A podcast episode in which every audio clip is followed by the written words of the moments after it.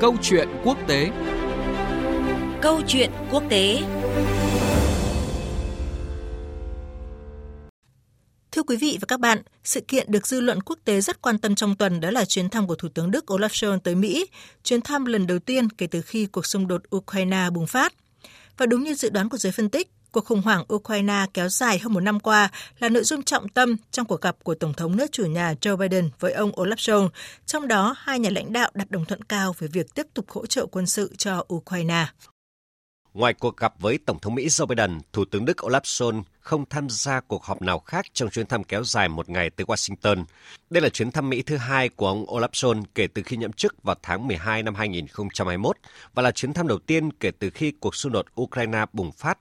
Thời điểm ông Olaf Scholz thăm Mỹ hồi tháng 2 năm ngoái, Đức vẫn còn rất hoài nghi với cảnh báo của Mỹ rằng các lực lượng Nga chuẩn bị tấn công Ukraine – bởi thế, bối cảnh chuyến thăm lần này của ông Olaf Scholz rất khác so với cách đây hơn một năm, với những thay đổi chính sách rất lớn của Đức đối với vấn đề Ukraine nói riêng, đối với an ninh quốc phòng nói chung. Tổng thống Mỹ Joe Biden và Thủ tướng Olaf Scholz đã có cuộc gặp riêng kéo dài một giờ tại phòng bầu dục trong Nhà Trắng. Trong đó, hai lãnh đạo tập trung thảo luận về tầm quan trọng của việc tiếp tục đoàn kết với người dân Ukraine và nỗ lực không ngừng để cung cấp hỗ trợ an ninh, nhân đạo, kinh tế, chính trị cho Kiev.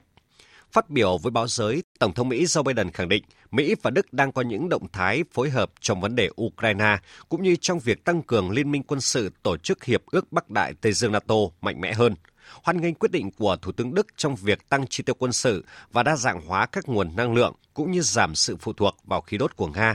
Tổng thống Biden khẳng định. And I want to thank you, Olaf, for your strong and steady leadership. I mean that sincerely. Tôi muốn cảm ơn ông Olaf về sự lãnh đạo ổn định và mạnh mẽ của ông. Cùng nhau, chúng tôi đã thực hiện được cam kết. Đức đã tăng cường cung cấp vũ khí quan trọng cho Ukraine. Ngoài vũ khí, Đức cũng đã dành sự hỗ trợ về mặt tinh thần vô cùng sâu sắc cho Ukraine. Về phần mình, Thủ tướng Đức Olaf Scholz nhấn mạnh sự hợp tác giữa Đức và Mỹ đang ở trạng thái rất tốt và điều quan trọng là hai bên đã hành động cùng nhau và gửi đi thông điệp rằng các đồng minh sẽ tiếp tục hỗ trợ Ukraine chừng nào còn có thể. Hai nước đã tổ chức các bước đi chặt chẽ và khiến việc cung cấp vũ khí cho Ukraine khả thi trong suốt thời gian qua. Tại thời điểm này, tôi nghĩ điều rất quan trọng là chúng ta đã cùng nhau đưa ra thông điệp rằng sẽ tiếp tục cam kết sẵn sàng sát cánh với Ukraine chừng nào còn cần thiết.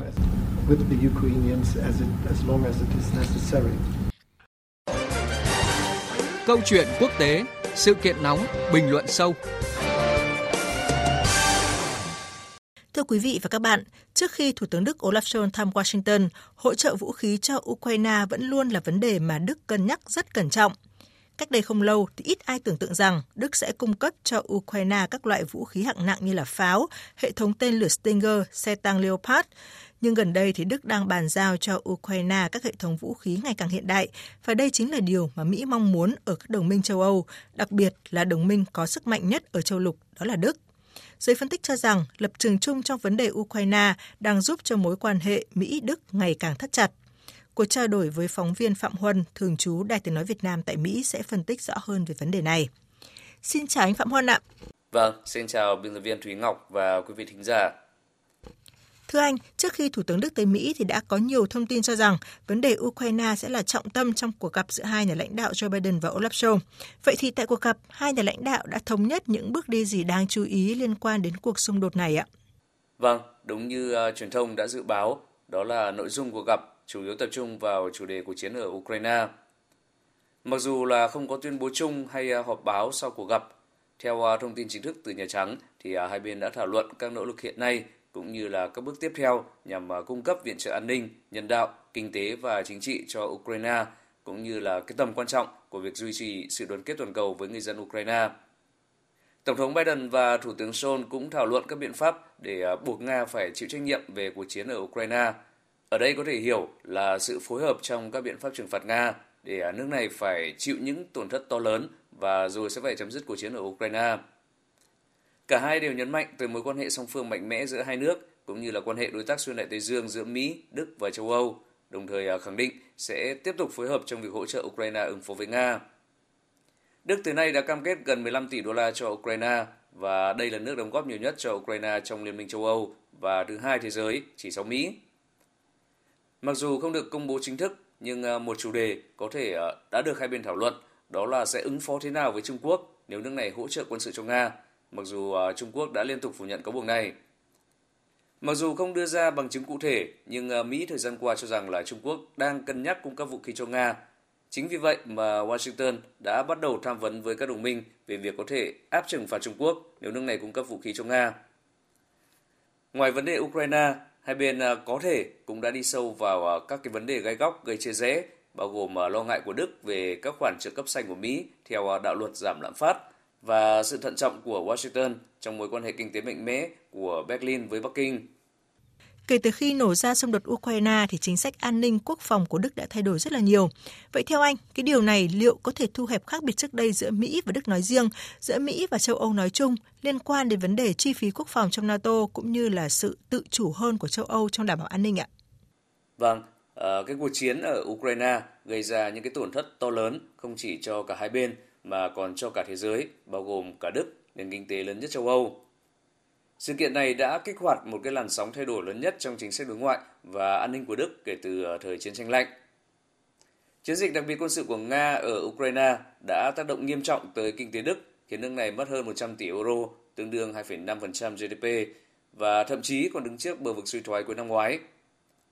Đức phụ thuộc quá nhiều vào nguồn cung năng lượng của Nga, do đó mà việc Nga cắt nguồn cung khí đốt cho châu Âu đã buộc Đức phải tìm các nguồn nhập khẩu năng lượng thay thế, bao gồm cả than, để vượt qua cuộc khủng hoảng năng lượng.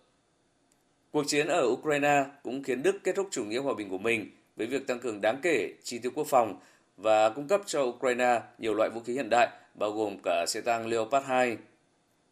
Sau nhiều năm giảm chi tiêu quốc phòng, Thủ tướng Olaf Scholz đã đề xuất quỹ phòng vệ đặc biệt lên tới 100 tỷ euro để ờ, xây dựng lại lực lượng vũ trang Đức. Thủ tướng Scholz cũng cho biết chi tiêu quốc phòng của Đức trong tương lai sẽ hơn 2% GDP để à, đạt được mục tiêu của NATO. Mỹ từ trước đến nay, đặc biệt là dưới thời chính quyền Tổng thống Donald Trump, luôn gây sức ép buộc các thành viên NATO gia tăng chi tiêu quốc phòng. Nên à, có thể nói rằng là chính cuộc chiến ở Ukraine vô hình chung đã thu hẹp bất đồng trong vấn đề này giữa Đức và Mỹ. Trong bối cảnh hiện nay, không chỉ Đức mà các nước thành viên NATO khác và các quốc gia ở châu Âu cũng sẽ chủ động củng cố năng lực quốc phòng để à, tự bảo vệ chủ quyền và toàn vẹn lãnh thổ của mình, đồng thời à, giảm phụ thuộc vào các nước khác trong đảm bảo an ninh cho bản thân. Giới phân tích cho rằng việc cùng chia sẻ lập trường về cuộc khủng hoảng Ukraine là yếu tố giúp cho quan hệ giữa Mỹ và Đức hiện nay nồng ấm hơn so với thời ông Donald Trump và bà Angela Merkel. Vậy anh nhận định như thế nào về ý kiến này ạ thưa anh? Trên thực tế, cái mối quan hệ đồng minh giữa Đức và Mỹ đã trở nên phai nhạt dưới thời cựu tổng thống Mỹ Donald Trump do những cái bất đồng về chi tiêu quốc phòng, cơ sở hạ tầng năng lượng và thương mại. Mỹ được xem là thị trường xuất khẩu quan trọng nhất của Đức ngoài à, Liên minh châu Âu song à, quan hệ thương mại song phương đã giảm sút rõ rệt do cái chính sách nước Mỹ trước tiên của ông Trump, trong đó có việc tăng thuế nhập khẩu. Kể từ khi lên nắm quyền thì à, Tổng thống Biden đã bày tỏ ý định sớm hâm nóng mối quan hệ đồng minh xuyên đại Tây Dương. Hai bên cũng nhất trí hợp tác trong các ưu tiên chính sách đối ngoại chung, bao gồm các vấn đề liên quan tới Afghanistan, Iran, Trung Quốc, Nga, Ukraine và các nước Tây Ban Căng.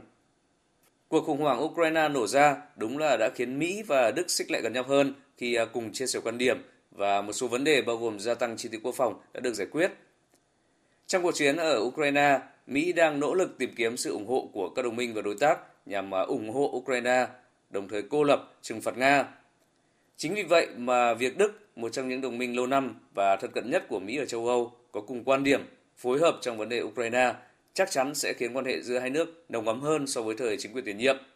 Do đó mà chuyến thăm Mỹ đầu tiên của Thủ tướng Đức kể từ khi xảy ra cuộc xung đột Ukraine là một cái cơ hội không thể tốt hơn để hai bên tái khẳng định mối quan hệ đồng minh bền chặt. Cảm ơn phóng viên Phạm Huân với những phân tích vừa rồi. Thưa quý vị và các bạn, có thể thấy những quan điểm của Tổng thống Mỹ Joe Biden và Thủ tướng Đức Olaf Scholz trong cuộc gặp tại Nhà Trắng không có gì đột phá so với cách tiếp cận mà các nước phương Tây vẫn duy trì cho đến nay. Đó là ủng hộ quân sự cho Ukraine và gây sức ép lên Nga thông qua các lệnh trừng phạt – Giới phân tích cho rằng cách tiếp cận này cùng với quan điểm cứng rắn mà Tổng thống Nga Vladimir Putin vẫn nhắc đến, đó là tiếp tục chiến dịch quân sự đặc biệt cho tới khi đạt được các mục tiêu. Chưa ai có thể nhìn thấy bất cứ cơ hội nào để các bên có thể ngồi vào bàn đàm phán. Chương trình Câu chuyện quốc tế hôm nay kết thúc tại đây. Cảm ơn quý vị và các bạn đã quan tâm theo dõi.